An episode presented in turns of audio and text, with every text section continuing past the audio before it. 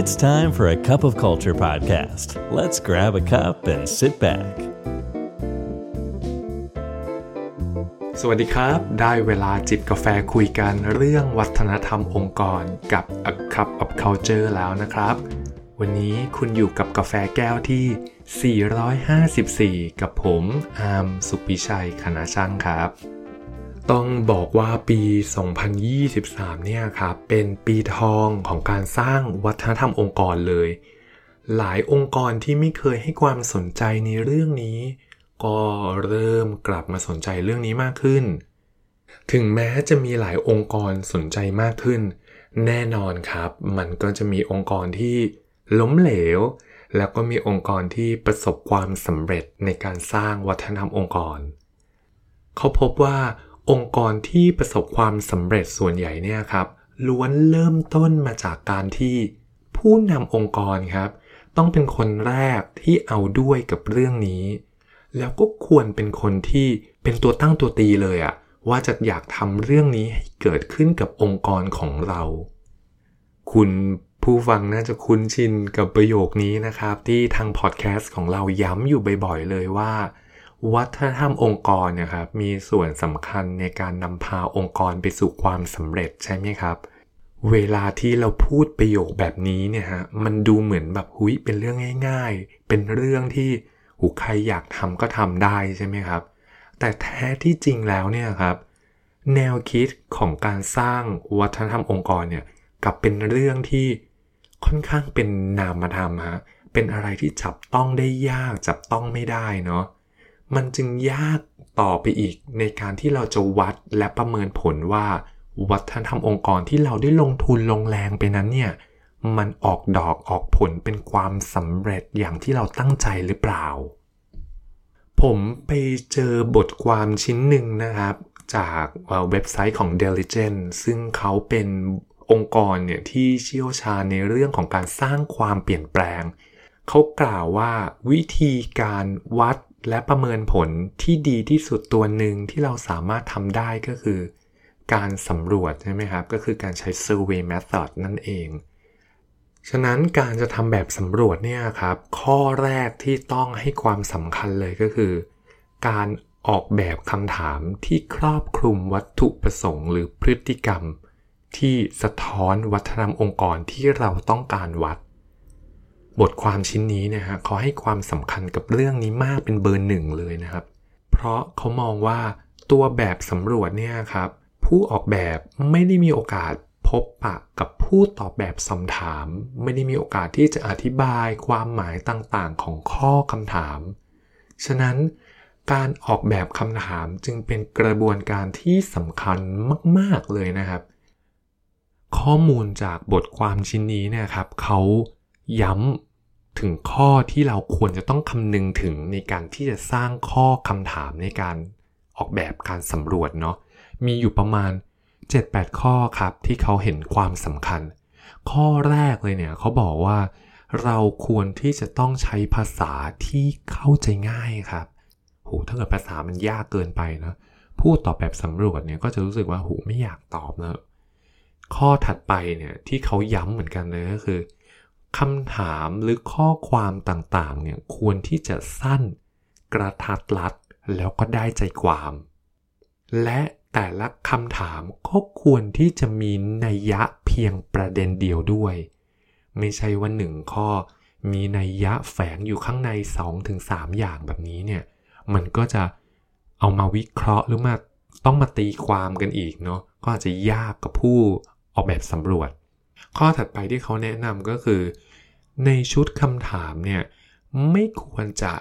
เป็นคำถามในเชิงของการชี้นำไปสู่การตอบในทิศทางใดทิศทางหนึ่ง และก็ยังต้องหลีกเลี่ยงคำถามที่ทำให้ผู้ตอบเนี่ยเกิดความลำบากใจที่จะตอบแบบคำถามนั้นด้วยนะ สุดท้ายนะครับ ข้อคำถามเนี่ยไม่ควรจะมากเกินไป จนทำให้ผู้ตอบเนี่ยใช้เวลานานเกินไปที่จะมาตอบ อันนี้คือส่วนแรกนะครับในเรื่องของการออกแบบข้อคำถาม เมื่อเราได้ข้อคำถามมาเรียบร้อยแล้ว ก็ต้องมาดูที่ตัวชี้วัดกันต่อด้วยครับ หรือ Matrix นั่นเอง ต้องบอกว่า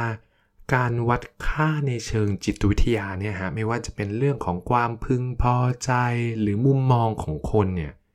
มันอาจจะไม่ได้มีเครื่องมือที่วัดค่าได้ละเอียดเหมือนการวัดค่าในเชิงปริมาณเนาะดังนั้นการวัดค่าในเชิงจิตวิทยาเนี่ยที่เขานิยมใช้ก็จะใช้วิธีการประมาณค่าจากความรู้สึกของผู้ตอบเป็นลายบุคคลไป เราเรียกกันว่า มาตราประมาณค่าหรือ rating scale นั่นเอง โดยที่นิยมใช้กันคือก็ใช้มาตราของ Likert scale นะครับ โดยเจ้าตัว Likert scale เนี่ย มันก็จะเป็นกำหนดหมายเลข พร้อมด้วยคำอธิบายมาให้ อย่างเช่นกำหนดกรอบอยู่ที่ 5 คะแนน ให้หมายเลข 1 เนี่ย แทนค่าที่น้อยที่สุด หมายเลข 5 แทนค่าที่มากที่สุด แบบนี้ครับเป็นต้น ผมยกตัวอย่างให้เห็นภาพง่าย ๆนะครับ สมมุติว่าผมเนี่ยต้องการวัดมุมมองของพนักงานเกี่ยวกับ ความพยายามขององค์กรในการส่งเสริมความอยู่ดีมีสุขให้เกิดขึ้นกับตัวพนักงาน ผมก็ตั้งโจทย์ตรงนี้ไว้ ผมก็จะออกแบบคำถามที่เกี่ยวกับประเด็นนี้ แล้วก็ออกแบบการวัดค่าจากสิ่งที่พนักงานสังเกตเห็น โดยผมเรียงคะแนนเนี่ยจากน้อยที่สุดไปถึงมากที่สุด โดยใช้เกณฑ์คะแนน 1-5 คะแนนแบบนี้ครับ ตอนนี้เราก็จะได้ทั้งชุดคำถามที่เราจะลงไปถาม และก็ได้ตัวชี้วัดที่จะนำมาวิเคราะห์ผลในช่วงสุดท้ายด้วยนะครับ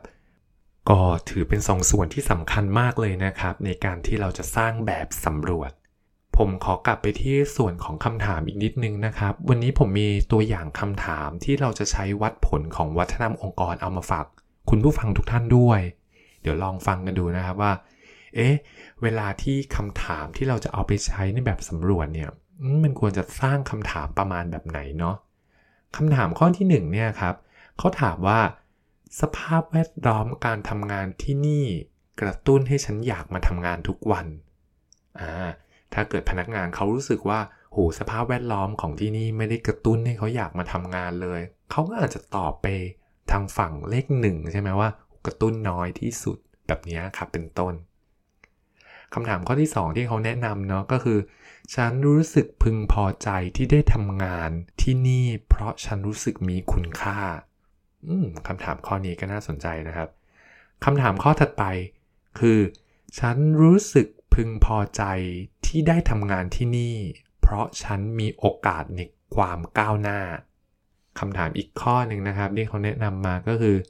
ฉันใช้ประโยชน์จากโอกาสที่บริษัทสนับสนุนให้ฉันในการพัฒนาอาชีพของฉัน ข้อถัดไปก็คือ การตรวจสอบประจำปีสะท้อนถึงผลงานของฉันได้อย่างถูกต้อง อันนี้ก็วัดว่ามุมมองของพนักงานเนี่ยเขามองว่าเครื่องมือตรวจสอบขององค์กรเนี่ยสามารถสะท้อนสิ่งที่เขาทำได้อย่างครบถ้วนหรือเปล่า อันนี้ก็เป็นอีกข้อหนึ่งที่น่าสนใจ แผนกของฉันมักเฉลิมฉลองความสำเร็จร่วมกันคำถามข้อถัดไปที่เขาแนะนำก็คือ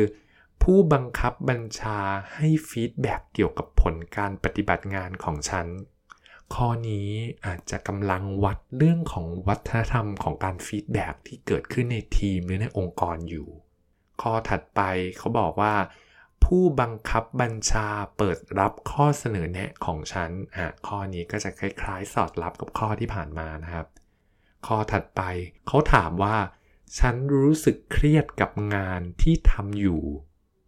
อ่าถ้าเกิดพนักงานมีความรู้สึกเครียดกับงานที่ตนเองทำอ่า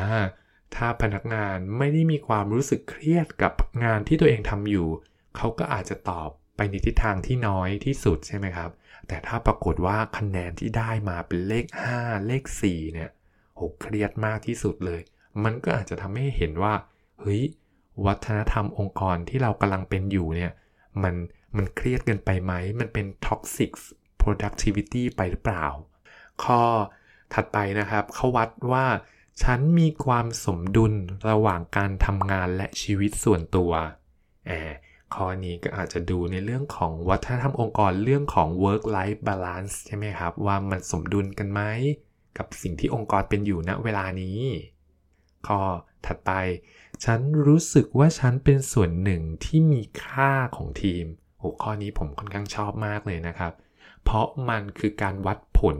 ของวัฒนธรรมองค์กรแบบ ความมีส่วนร่วม ความ support การให้คุณค่าของคนในทีม ก็เสร็จไปเรียบร้อยแล้วนะครับ กับตัวอย่างคำถามที่บทความนี้ได้นำมาเสนอกับคุณผู้ฟัง ผมว่าหลายคำถามเนี่ยมันก็